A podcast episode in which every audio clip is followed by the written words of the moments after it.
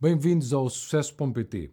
José Germano de Souza revela mais investimentos no grupo Germano de Souza. O presidente executivo quer expandir o negócio criado pelo pai há cerca de 45 anos. O grupo é líder em Portugal nos laboratórios de patologia clínica, genética e anatomia patológica. Durante a pandemia, a maioria dos portugueses contatou com este grupo, sobretudo por causa dos testes Covid-19. Esta semana a entrevista decorre na sede da Germano de Souza, no Lumiar, em Lisboa. Muito obrigado pela, pela possibilidade de, de, de, entrevista, neste caso a pai e filho do grupo Germano de Souza. José, começo por si.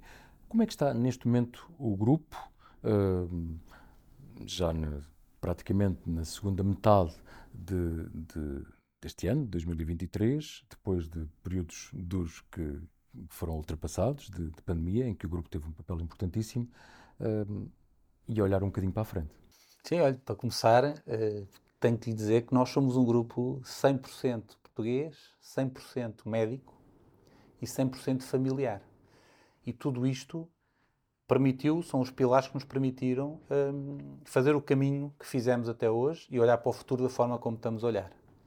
Uh, claro que ser 100% médico é excelência, excelência médica, levar a excelência médica laboratorial para Portugal, para todos os portugueses. Nós somos o laboratório de Portugal.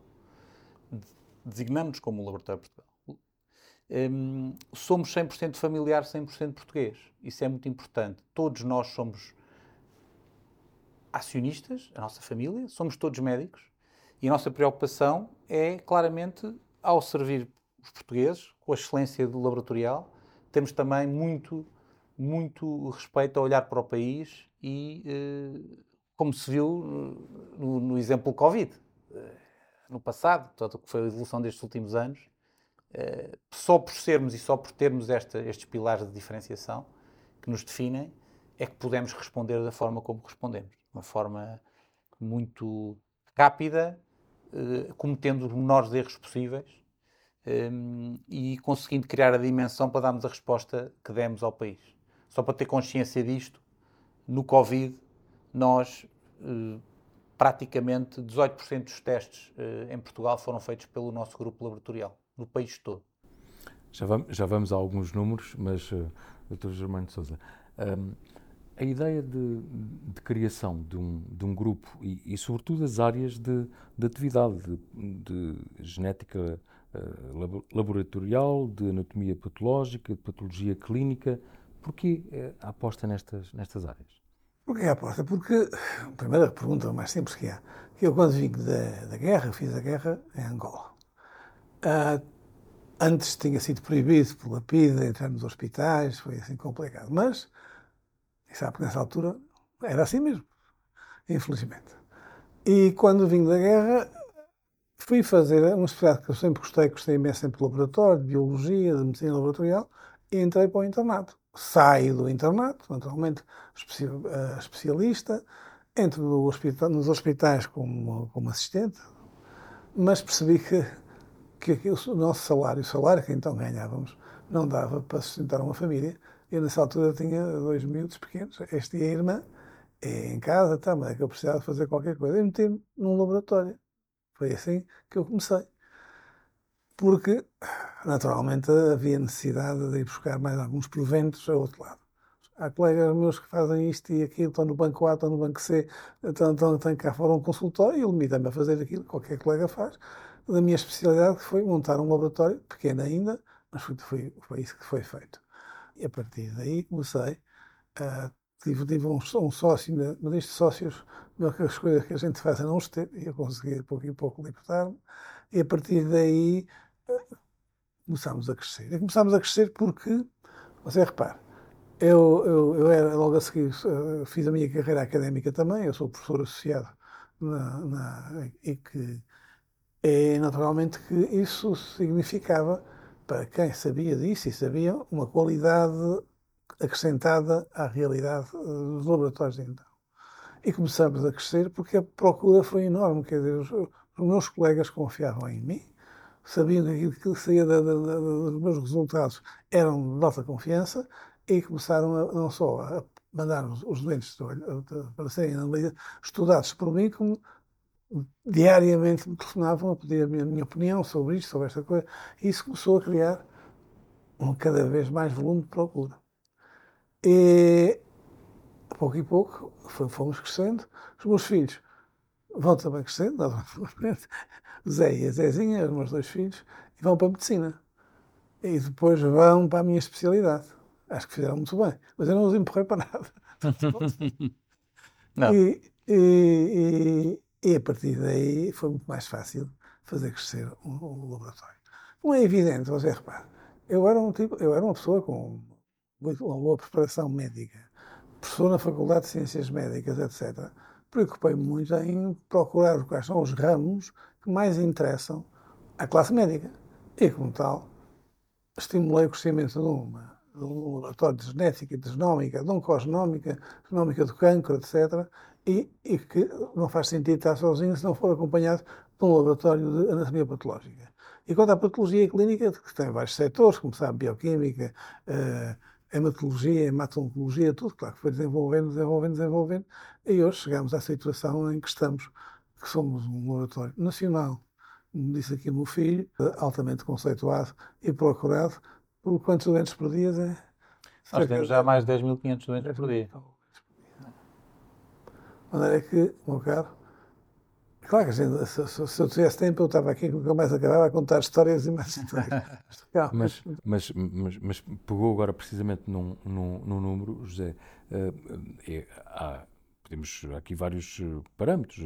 Uh, há aqui dados de, relativamente aos doentes, uh, análises uh, 22 e milhões e 700 mil por, sim, sim, são números muito grandes, não é? Somos por ano, mas uh, estava a ver os dados de faturação um, de, do, de 2022 117,9 milhões, um, mas em 2021 169,7 Foi normal, o ano Covid pico, Teve a ver é? com o Covid. Sim, Era, Covid sim. pico. Já outros, já o 2020 na prática fomos a curva de 2,20 arranca, 2,21 foi um ano de trabalho incrível, fomos ao limite das nossas capacidades. Nossa capacidade. Nós montámos três laboratórios eh, de propósito para Covid e, e fomos ao limite, a faturação dispara de uma forma... Trabalhávamos 24 em 24 horas. Sim, montámos turnos uh, nos três laboratórios, 24, 24, temos uma resposta incrível. Constante. E, obviamente, o 2022 já é um ano da normalização dos números. Mesmo assim, somos um laboratório, obviamente, de uma dimensão importante, não é? Como, como, como com, os nossos com, números não mentem, não é? E com cota de mercado, uh, de liderança de, de, de, mercado, portanto, acima de, de 16%, com 528 centros. Uh, sim, neste momento de colheita, sim. Estão sempre a aumentar, estão sempre a aumentar. Mas, mas o, o, que se vê quando se vê a cota de mercado é que é um, é um mercado com muita concorrência. Sim, uh, concorrência forte. Sim uh, internacional também, e, mas nós, de facto, o português confia em nós e, e, os médicos confiam em nós e temos feito o nosso caminho muito, muito forte. Essa capilaridade que, nós, que é representada pelo número de postos que temos é sempre estarmos próximo de onde as pessoas vivem, não é? Uh, eh, 520 postos são muitos postos, não é? mais de 520 postos são muitos postos. Uh, onde há pessoas, nós estamos lá. Os bairros, nós estamos nos bairros. É, claro, depois há aqui toda uma escala, um trabalho de logística forte, temos eh, dezenas e dezenas de rotas de carros todos os dias, para que de alguma forma os sangues cheguem aos laboratórios principais, Lisboa, Porto, e obviamente a realidade dos Açores também é importante, e é, e é assim que nós funcionamos, não é? Eh, e estavam a referir a questão de, de, do período da pandemia e da, e da Covid. Do ponto de vista um, da gestão, da gestão de equipas, de, enfim, de tudo o que teve a ver com a parte logística e, e, operacional, terá sido a maior dor de cabeça que já teve? Não tenho nenhuma que foi uma dor de cabeça. Grande desafio, é? Assim, repare, uh, de, repente, de repente a gente sabia que uma coisa que estava lá no fim do mundo, na China, eh, ah, aquilo não, vem, não sai de lá. E de repente saí e veio para a Itália. E da Itália foi para Portugal. E nós percebemos que ou avançávamos, ou, coitadas das pessoas que não tinham ninguém que resolvesse o problema. Ninguém estava capaz de resolver o problema, excetuando um ou outro laboratório privado que também tinha, tinha tido essa noção, mas o Estado não tinha condições para resolver o problema que estava, o que estava a acontecer. E a gente meteu ombros à tarefa, comprámos várias plataformas diferentes, mas que permitiam, quando faltavam os reagentes de uma, podíamos recorrer aos reagentes de outra para continuar a fazer a técnica de PCR do vírus. Chegámos a ter coisas extremas. Na, na, na, na, em Amsterdão, roubaram-nos encomendas que eram. Os reagentes não chegavam para o mundo, na prática. Portanto, havia toda uma gestão política de interesses. Praticamente o assalto à mão armada de... Uns cursários holandeses. Exatamente. De tudo. No caso foi a Holanda, mas havia outros lados semelhantes.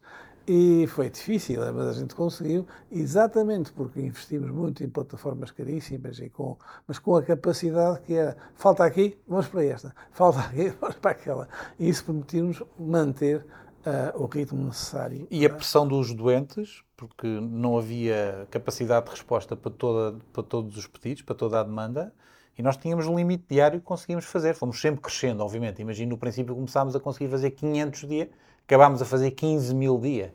Mas esta, esta pressão dos doentes, a pressão de, dos pedidos do país, pedidos de ajuda, foi limite. E, e neste momento, o, o que é que se pode dizer que o grupo Germano de Souza é claramente diferenciador e inovador? Isso é importante. Podemos falar, olha, nós, desafios futuro em termos daquilo que nós estamos, temos investido muito forte, na área de alguma forma de muita diferenciação, esta conexão toda com a biologia molecular oncogenómica, com a anatomia patológica. Portanto, cancro, diagnóstico de cancro, estamos a falar de predição de doença, não é? E, e uma medicina de precisão, ou seja, Exatamente. conseguir uh, estarmos no top state of the art daquilo que é o diagnóstico oncológico, a todos os níveis. Podíamos aqui discorrer sobre isso, temos investido muito nisso, temos laboratório dedicado à oncogenómica e também, obviamente, a todo aquilo que é a medicina preditiva, a genética preditiva, e isto tem sido o nosso maior investimento. O futuro da saúde é, claramente, o futuro daquilo que é a saúde do, do país, tem que ser olhado assim, é olhar para o país num todo e a aposta na predição da doença e na precisão daquilo que é o, o diagnóstico e a terapêutica. Isto é que é o investimento. Se me disser que há dois, duas medicinas para, para quem tem capacidade para pedir esta medicina e para, quem, e para quem não tem, ah, hoje em dia no mundo há a medicina de quem pode pagar e de quem não pode pagar, claramente.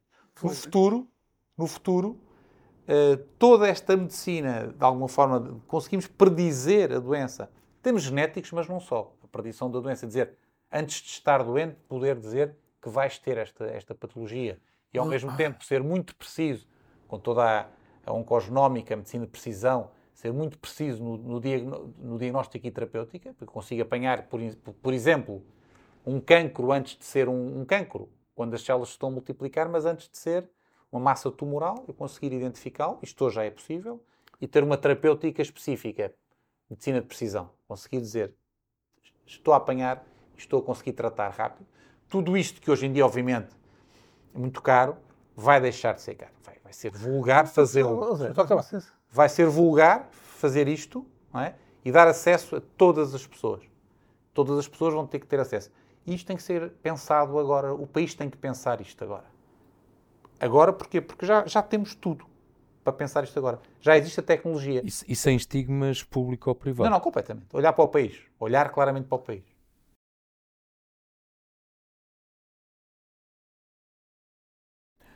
Há uma, há uma pergunta que, que, que, faço sempre neste, neste programa que é, um, e que se chama À Minha Maneira. À Minha Maneira, neste caso, à vossa maneira, que tem a ver com o modelo de, de, de gestão, de liderança e, no fundo, também os, os, os valores. Como é que, sinteticamente, como é que poderiam definir? Nós somos médicos especialistas e a nossa gestão é muito especializada, ou seja, nós não podemos cometer erros naquilo que é estar na linha da frente no investimento nas tecnologias e naquilo que é a medicina, naquilo que está a acontecer na medicina, porque hoje na medicina acontece todos os dias coisas novas, incríveis, é exponencial, aquilo que, aquilo que há de novo de informação e de testes e de saúde e de doença, incrível. Então nós temos de estar muito dentro estudar, acompanhar. E somos gestores médicos. Trazer isto para o laboratório, trazer isto para o nosso, se quiser, cliente, doente. Não é? Isso é importante. O nosso modelo de gestão passa por aqui, portanto, uma gestão muito especializada, não é uma gestão puramente financeira, não é uma gestão puramente de compras ou, de, ou do que quiser, é uma gestão, claramente, gestão médica. Um, e depois é uma gestão sendo nós acionistas diretos e gestores uh, médicos, é uma gestão sempre. Eu não faço gestão para mostrar ao meu acionista ou para valorizar as ações na bolsa ou para fechar o trimestre bonito. Não. Eu faço uma gestão sempre muito mais de médio e longo prazo, obviamente, muito conservadora, mas ao mesmo tempo com capacidade de assumir riscos, com investimentos com poucos erros.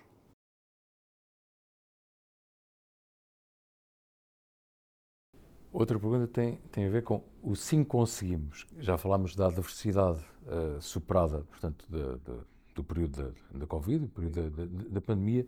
Uh, além desse, qual é que terá sido a maior ameaça uh, que enfrentaram e, e, como é que superaram? Oh, o que é que vamos falar? Eu vou contar uma pequena história. em, mil, em 2003 ou 2004, bem, Sim. foi em 2003 de repente somos informados de que apareceram investidores, fundos, que tinham, que tinham laboratórios na Europa e que estavam a começar a querer comprar tudo que mexia neste país. E compraram. Não nós, mas compraram. Compraram, compraram, compraram tudo. Compraram tudo, exceto nós. Quase tudo. E, e fomos, nós fomos claramente, digamos assim, eh, não direi ameaçados de pistola. Nós um, tínhamos um laboratório médio-alto, mas acima de tudo fomos confrontados com ofertas interessantes do ponto de vista económico, mas e, e aquela coisa que estava por trás. Pá, vocês não vendem isso, mas sabem que a gente vai tomar conta disto tudo e vocês vão ter, naturalmente, transformar-se num pequenino laboratório, porque nós vamos tomar conta de tudo. E eu disse: não vendo. Eh, nessa altura eu era bastonário, era ainda bastonário, não. Sim, sim, nessa altura eu era bastonário de ordens é, Eu disse, eu não vendo, eu não vendo nem por nada. Chamei este senhor e a minha querida filha e disse, menino, vamos, vamos, fazer a eh, frente da gente, vamos embora, pai. Apertámos o cinto, Deus sabe o que é que nós passamos. E, e conseguimos impor-nos de tal modo que hoje podemos dizer que somos o laboratório maior de Portugal. Mas aquele período, 2003, 2004, é, 2005... Foi sempre muito duro. Foi muito e duro. E continua a ser. Todos acham que, que isto é para comprar e que nós vamos vender. Está porque é que temos que seguir. Modelo Os de... nossos resultados praticamente são todos reinvestidos. Máquinas, está tudo. A gente, quer, a gente quer continuar, um dia vai fechar os olhos, mas os meus filhos continuam. Mas é que... É isso a gente não perde. Olha, a última compra grande foi este edifício todo. Comprámos este edifício, pusemos um excelente refeitório, restaurante para os trabalhadores, condições de trabalho únicas para, para as equipas todas. E as pessoas eh, têm espaços de trabalho bons, vêm para aqui de manhã todos os dias com outra. Até a roupa é mais bonita, até a forma como estão no local de trabalho é, é mais agradável. É tudo positivo. As salas de trabalho, já vos posso mostrar isso acabam por multiplicar espaços de trabalho, espaços de, de silêncio e temperatura e luz, tudo isso é fundamental. Estamos a falar de um espaço não laboratorial, não é? Espaço Mas, laboratorial, andar é que temos um laboratório. Laboratorial é outra conversa.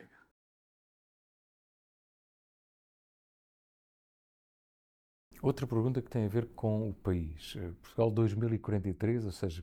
Daqui a 20 anos, não é? Como é que gostariam que o país estivesse, e também, já agora o grupo, estivesse uh, daqui a 20 anos? Daqui a 20 anos, se Portugal não estiver no, já a trabalhar hoje para estar a construir este modelo que pode ser referência para o mundo, atenção, nós somos um país fantástico para ser referência para o mundo nestas áreas todas e muito mais nesta área.